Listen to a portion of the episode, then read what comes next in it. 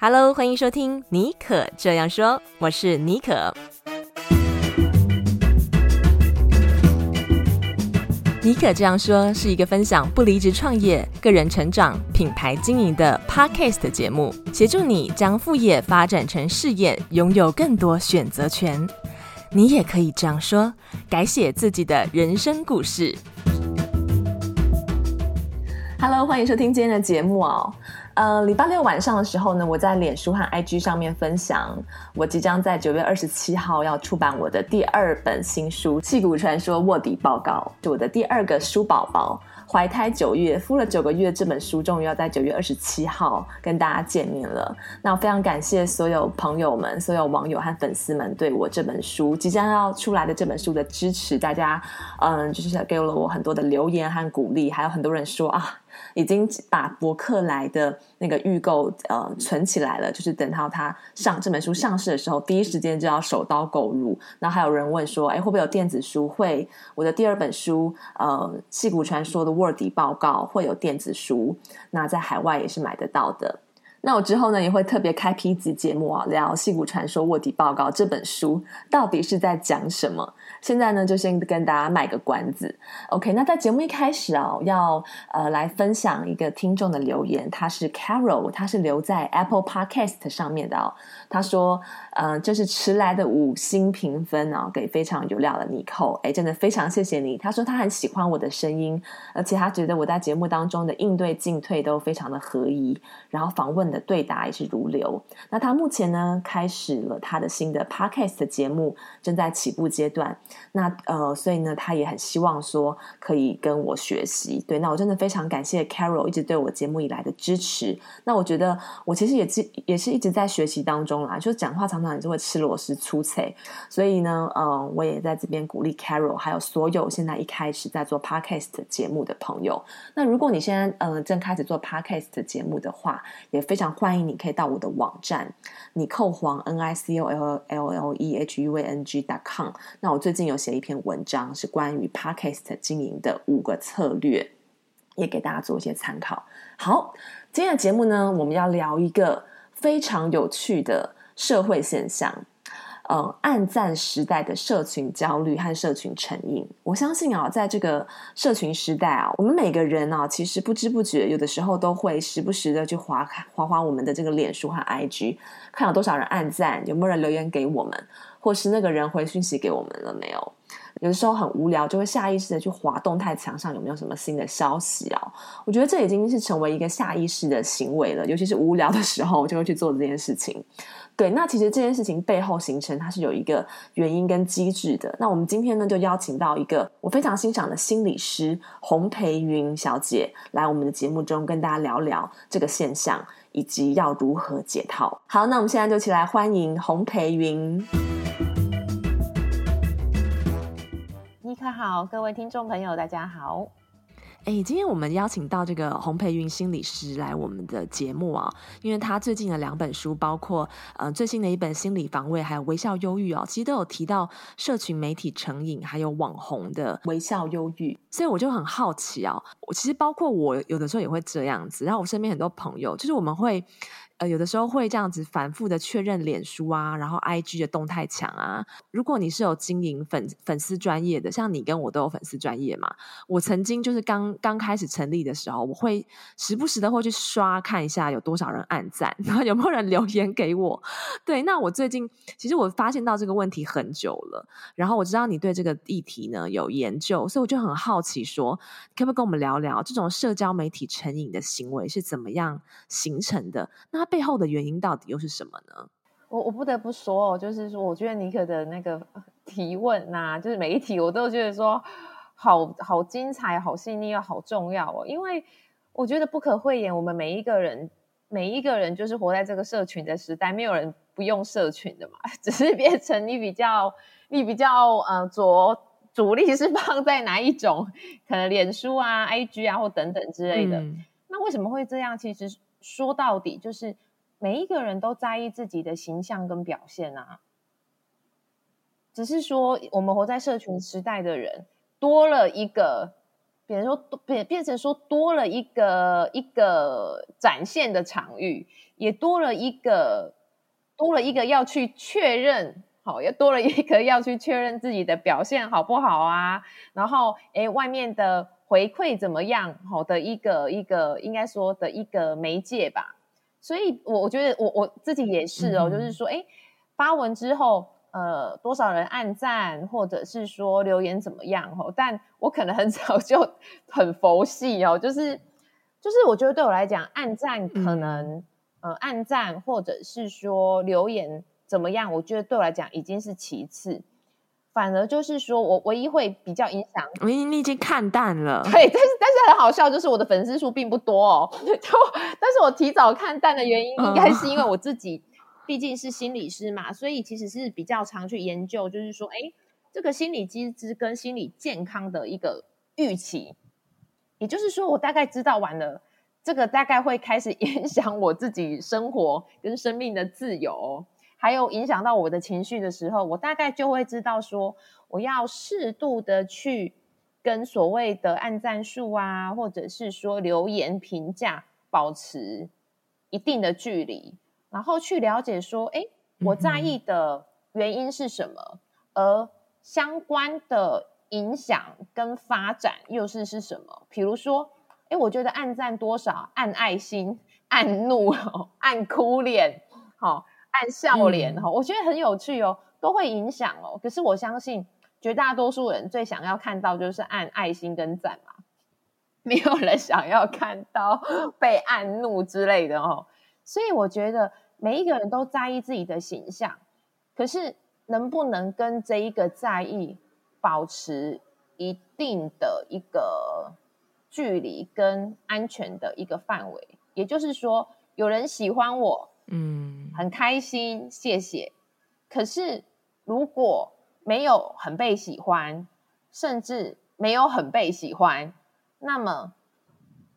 他真的就等于。是一个非常客观而且非常合情合理的评价吗？还有，对我来说，哦，应该说对每一个有在经营粉砖或者是有在使用社群的来说，别人对你的评价，尤其是透过网络，它真的就决定了你的表现跟价值吗？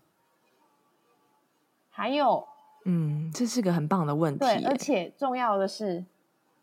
不管它决定了多少，你今天的情绪就要被这些评价所驾驭了吗？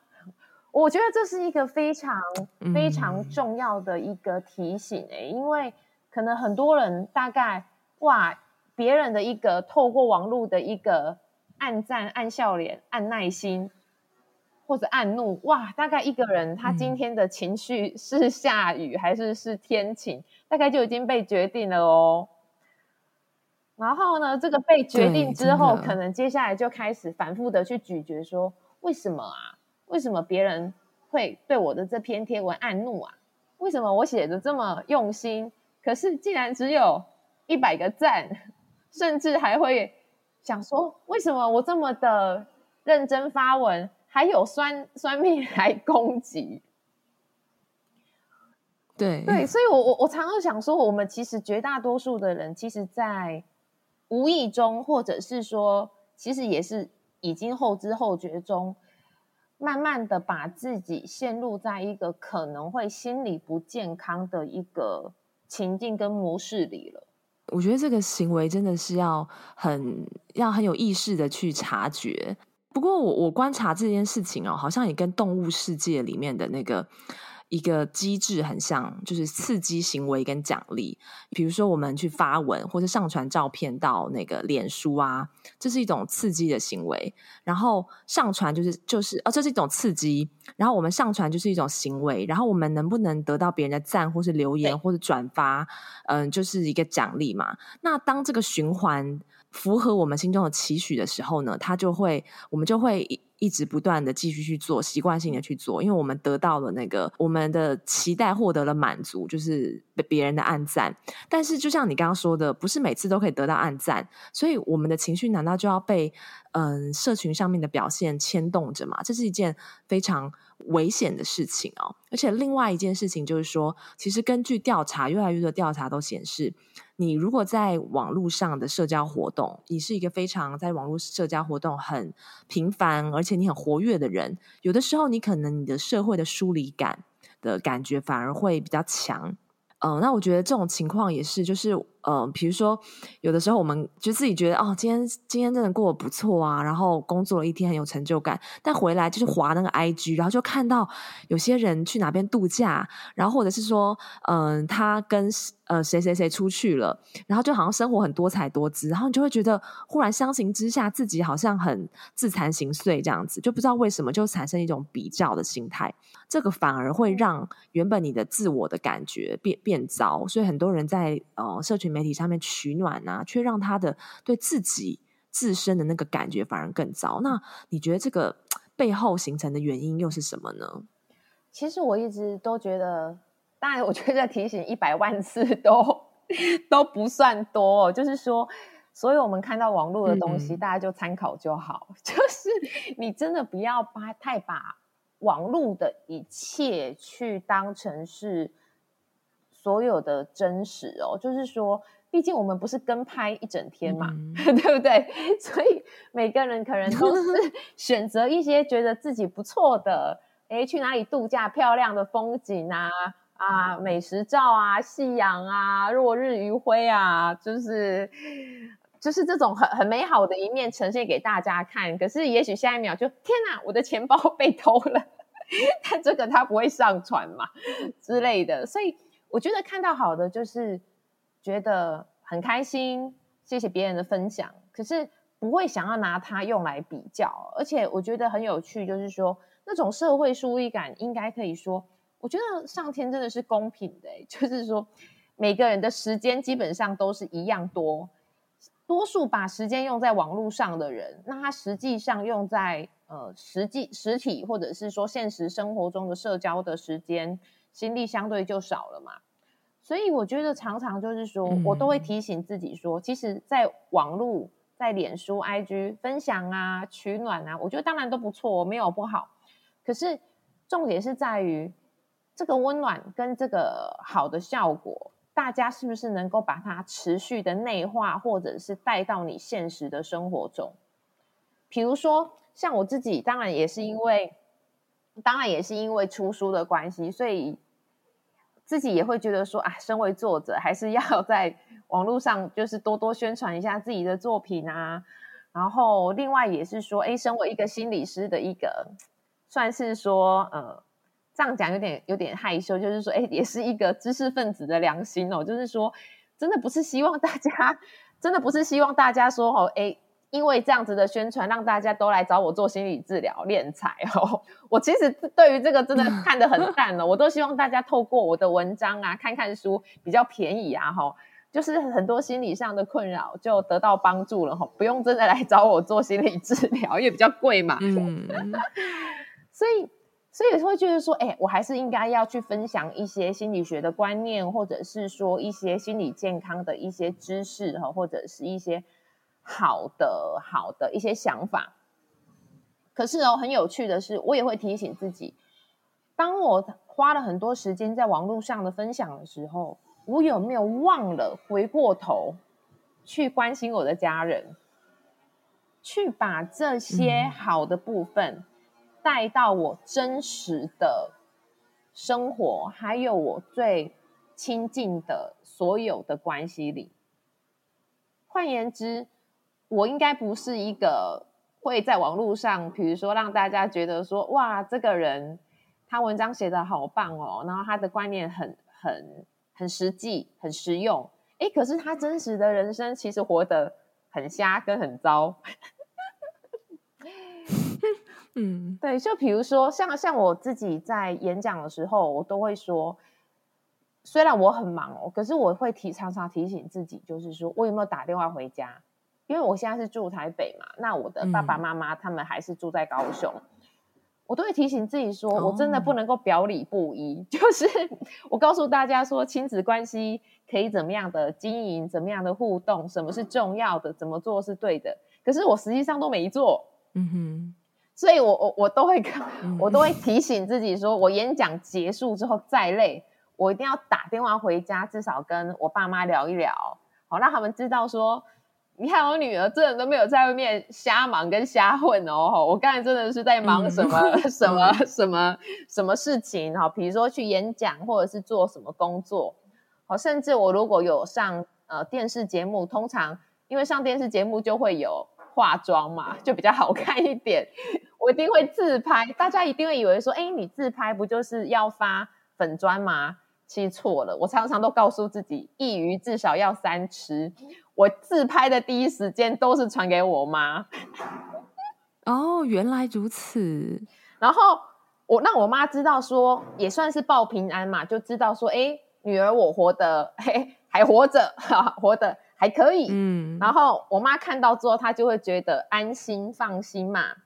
不知道女儿在北部，就会知道说，哦，女儿在北部忙些什么，在干嘛。然后之后我才会把呃我的照片，然后。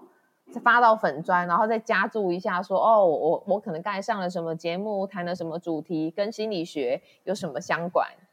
对，就是说，其实我觉得，嗯，我希望那一个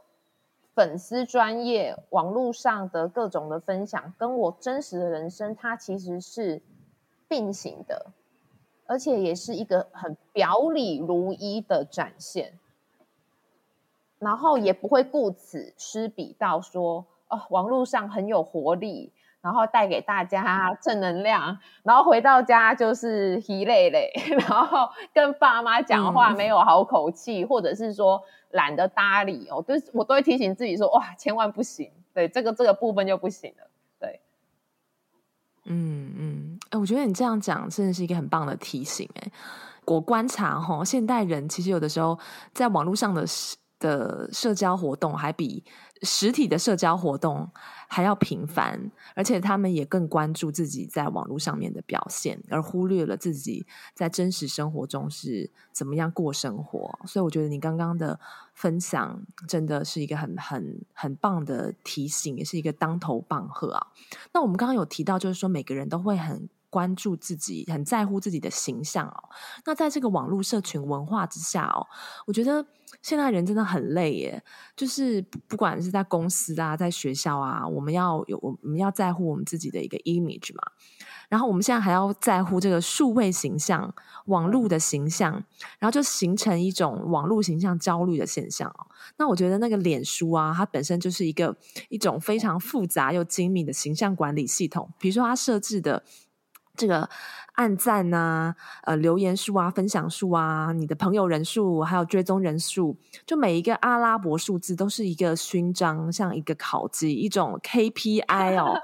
就是我觉得比我们以前在那个部落格时期的时候要严格很多。部落格时期，我们顶多就看一下我们每一篇文章有多少人看，然后留言数嘛，这样就差不多了。可是，一到脸书，每一个都被拿出来检视哦，所以就是。嗯，我就很好奇，就是说，我们为什么会那么在乎自己的网络形象呢？就是其实因为它是一个虚拟的世界啊，那这个背后到底是传递出来这个这个社会是不是发生什么事情？是比较疏离吗？还是怎么样？其实我真的觉得，就是网络形象其实就是个人形象的延伸嘛，那它一定也是很重要的一部分，不然大家不会在意哦。嗯、可是我觉得尼可刚才那个提提。在提问过程当中，又让我想到说，哇，我们终真的终其一生一定要努力的跟所有的数字脱钩哎，因为我觉得数字带给好多人焦虑哦。对，比如说体重吧，体重就是数字吧，嗯、体脂肪也是数字吧，然后年龄、年龄，好，然后收入，好，就是。天啊，你看到光是没有网络的状况下，这些数字就影响多少人的心情了。嗯，然后现在还加上这个按赞数，然后转分享的的的数字哦。那我要讲就是说，其实大家一定要努力的去提醒自己，就是说，当然我们被影响这是在所难免哦。如果真的不被影响，嗯、大概也不也不会，它就不会是一个重要的议题了。我要可能已经成否了哦。可是我常常就是。告诉自己，就是说被影响，可是随时又把自己拉回来，叫做它就是一个参考的数字。而且大家不要忘了，其实演脸书或者是各种这种社群的媒体，它的演算法机制其实常常在改变嘛。换言之，就是永远都会有另外一只手在操弄这一个演算的过程啊。那我就提醒自己说：哇，那我如果跟随着这种操弄的过程，在那边心情七上八下，在那边心情很差，想要暴饮暴食或者吃不下，那我不是很傻吗？对耶，整个就堕入了他的他们的陷阱了，他们的诡计了。就是他们就是运用这个把我们圈住，所以我们应该要了解了这件事情哦，知道他这个原因就可以呃做出一些改变哈、哦。我我常常都会感觉，就是像我其实今天呃受访之前，我今天一早也有去练瑜伽嘛，这让我想到瑜伽的原因就是说，嗯、我有看到，对，这让我想到瑜瑜伽的原因就是说，其实，在练习瑜伽的过程。老师一定会提醒说：“哦，我们要专注我们自己的呼吸哦，然后不要想东想西想那种啊，等一下要赶上班啊，今天中午要吃什么啊？哦，然后还有很多日常生活的琐事嘛。那其实说穿了，只要一分心，就提醒自己回到当下。所有的分心，所有的在意数字，所以所有的在意形象，嗯、一旦心偏了，就提醒自己回来，回到当下。”回到那一个，不要过度的在意数字跟别人的评价，嗯，只要记得回来就好了。因为我们的心就是常常乱跑嘛，这个真的是很很不容易，就是让它定住。嗯。可是没有关系啊，就是提醒自己回来就好。而每一个提醒，其实就会让我们回到一个比较健康的一个状态。我觉得这个现象呢，其实就像你说的，我们网络形象就是我们个人的延伸，然后，所以大家一定会很在意。那有一个职业哦。他们的网络形象会跟他们的收入，甚至是人生的发展，呃，密切相关，就是网红或者是明星啊。那我们，我我们我比较好奇的是说，网红，因为它是这几年的一个很兴起的一个现象，而且在就是大家都一头一窝蜂的栽进去，不管是成为网红，还是一天到晚都在追那些网红在做什么事情。然后这也形成一个问题，就是说网红或者这个明明星啊、哦，他的他的这个真实的自我，呃，就是他在网络上塑造的网络形象，也许有的时候跟他的真实自我是有严重的落差。比如说，有的人他为什么会红，就是他的负能量很强啊、哦，他每次出现的时候都是嗯、可能可能他的家人或者小孩就发生了什么事情之类的，所以他就是可以就是呃发很多就是这样子的呃。发泄的文章，然后大家看了就会觉得啊、很爽这样子。可是实际上的生活当中不可能就是这种事情常常发生嘛，所以就是说会跟他的真实的生活有落差。那我们也看到，就是有越来越多的有一些网红，他出现了这个情绪上面的问题，甚至是产生心理的疾病。对，那以你，你就身为心理师啊，我很好奇你在临床有没有越来越多的人？呃，这个比例哦，是针对这方面的问题找你的呃这个咨询，然后那到底呢，这个网红又应该如何面对这样子的处理这样子的问题呢？我听到这一题真的很开心，因为我终于被问到了。我我我的微笑忧郁大概出版，因为微笑忧郁是我的第二本书，它是在二零二零年二零二零年出版，就两年前哦。其实很那时候，我记得出版之后。嗯我就遇到，因为出书之后就会遇到各行各业很厉害的一些朋友嘛，然后他们就认识很多的网红，哇，我就收到好多的私底下的回馈，就跟我说，哎，他知道哪些网红，哪些知名的网红私底下都有这个都有这个状况，哎，也就是说，我本人并不需要直接认识很多网红，嗯，但是透过各方面的好朋友告诉我们，告诉我的就是说。他知道哪一些知名网红其实都有私底下都有这种微笑忧郁的状况啊，比如说因为要维持自己的正能量的形象，嗯、可是是可是遇到酸民攻击，其实我比较常听到的就是他大部分是阳光的，可是常常遇到呃酸民攻击呀、啊嗯，或者是说非常多的批评哦，或者是等等之类，可是他又不能在。呃，不便就是公开就直接跟粉丝对，不能说粉丝就是黑粉对骂，对对，然后就变得就是很压抑呀，然后就变成甚至到后来都已经忧郁了，就实际上真的是忧郁症，然后去看医生了。这个是我遇到听过的最常见的。那如果是找我的个案呢？对，找我的个案，当然不可能说很多网红，因为网红毕竟不是一个相对多的大众嘛。可是我的个案真的有那种，天哪，已读不回就好痛苦哦，被人已读不回。哦，真的哦？对，被人已读不回，哦，或者是说，为什么我的朋友？对，就是那时候甚至夸张到说，我有朋友他专门在经营网红，他说，还是我们来开一个课程，针对网红的微笑忧郁啊。哎，我觉得我应该会那个报名人数爆满哎。然后那时候就是，我就说哈，针对网红的微笑忧郁开课吗？那当然，当然后来就是没有没有特别开成，但是因为可能是我朋友在忙还是什么的，可是但我我私底下就是会觉得说。我觉得好心疼哦，就是说，其实我觉得我们这个时代某个程度上真的是既光明又黑暗哦，又黑暗又光明哦。就是说，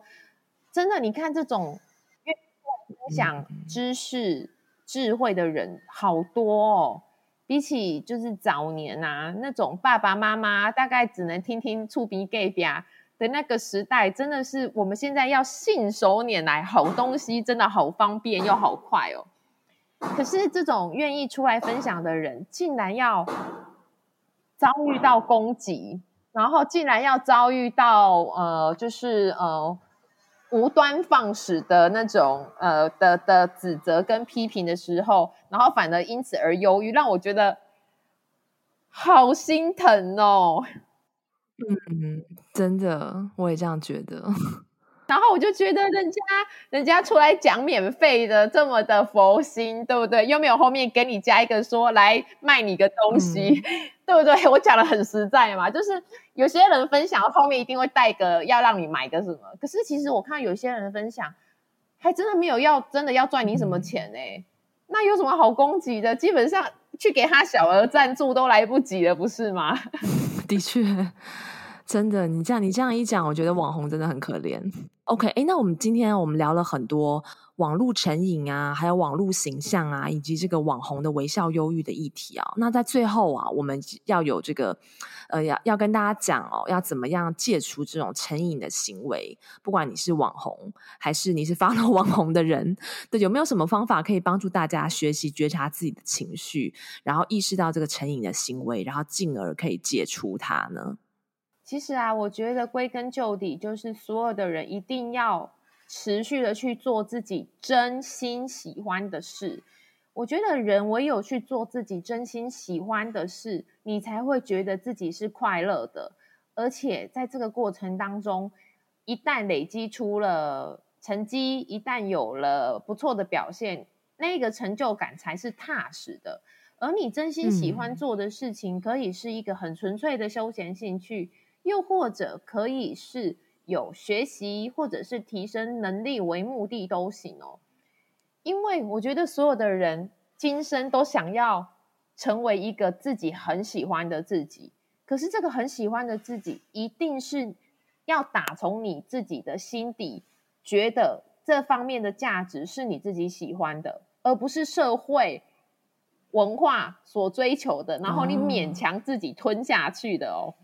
一定要很积极的去做，可是累了怎么办？那你就休息一下就好。因为我也是这样啊，嗯、我就是多数时间很努力，但有些时候就会懒散一下嘛。对，就是大家都是人啊，吼。但如果有什么黑暗面呢？心理师告诉你，叫做无需消除哦，但是你一定要能够去接纳自己。有些事情也许做不到，或者是做不好，可是没有关系呀。我们不需要成为一个完美的人。也不需要成为一项十，成为一位十项全能的人。我觉得你只要去做你自己很喜欢，而且也会带给你自己有一种很充实感觉的事情就对了。嗯，我非常 echo 你刚刚讲的这一段哦，因为我觉得我们在活在这个社会当中啊，其实人真的很辛苦，有许多的，刚刚我们有讲到，有许多的数字需要去竞争、去追逐。在很多不同的场域，我们都希望可以成为最完美的自己。但实际上呢，这些念头就是绑架，让我们成为呃，可能就会把这样子的呃，因为这样子产生的压力或者焦虑，就让我们投射在于网络当中的成瘾。所以，其实我们真的不需要成为完美的自己，我们只需要做真实的自己就可以了。所以，你刚刚最后这一趴说的，我们接纳自己，诶，其实乍听之下好像跟戒除网络成瘾这个没有什么关系。但是，因为其实网络成瘾它某种程度上呈现的是我们对自我的认同感是偏低的。还有我们的安全感，以及我们需要追逐的东西，为什么没有办法在生活当中得到？那可能就是自我价值感比较低嘛。那如果我们如果可以学习接纳自己、爱自己、做自己真心喜欢的事情的话，那其实这个东西啊、我觉得培云刚刚讲的最后这一趴，其实它真的是一个釜底抽薪的方法。好，那我们今天非常谢谢培云来我们节目中跟我们聊那么多关于社群成瘾、网红的微笑忧郁，以及要怎么样。从心开始，心里的心啊，让我们把自己呃做好，回归到自己的身上，做真做最真实的自己，那也许这个问题就可以迎刃而解了。哎，谢谢你收听今天的节目啊！刚刚妮可老公在旁边听到我跟裴云的录音啊，然后他就一直点头如捣蒜。虽然他不是一个社群成瘾的人哦，但是他的确也是很喜欢使用网络哦。那我不知道今天这一集节目听下来，你是不是也是一直在点头如捣蒜？非常非常想要知道你听完这一集有什么心得，有没有什么地方跟你有共鸣，或者是说你想要分享你的故事给我，我都非常非常的希望可以听到你的只字片语。欢迎大家可以私讯。给给我到我的 IG S J B O N J O U R，或者是 message 到我的脸书的账号妮可妮可矽谷 Bonjour。哦，对了，现在呢，我们还有这个我们 Podcast 妮可这样说的脸书的私密社团，非常欢迎大家加入。现在已经有蛮多的成员都在上面了，我们会在那个上面呢分享我们节目的这个最新的动态，还有幕后的花絮，以及会有一些好康的资讯。你只要在脸书上搜寻尼可这样说，尼可学院就可以找到我们的私密社团。喽，那我也会把我们脸书私密社团的链接放到今天节目的 show note。好，那也不要忘了在 Apple Podcast 还有来帮我们留下五颗星，还有留言。在这边拜托大家，最近留言的数目诶有稍微增加一点的趋势，但是呢还是非常非常需要你的留言，让我们这个节目可以让更多人听到被看到。这样子呢，也许呢刚好我们讲了一句话，就对于他目前人生的阶段有一些可以产生一些呃一些。帮助或是一个提醒，或是开了一扇窗。好，那我们就下次再见喽，拜拜。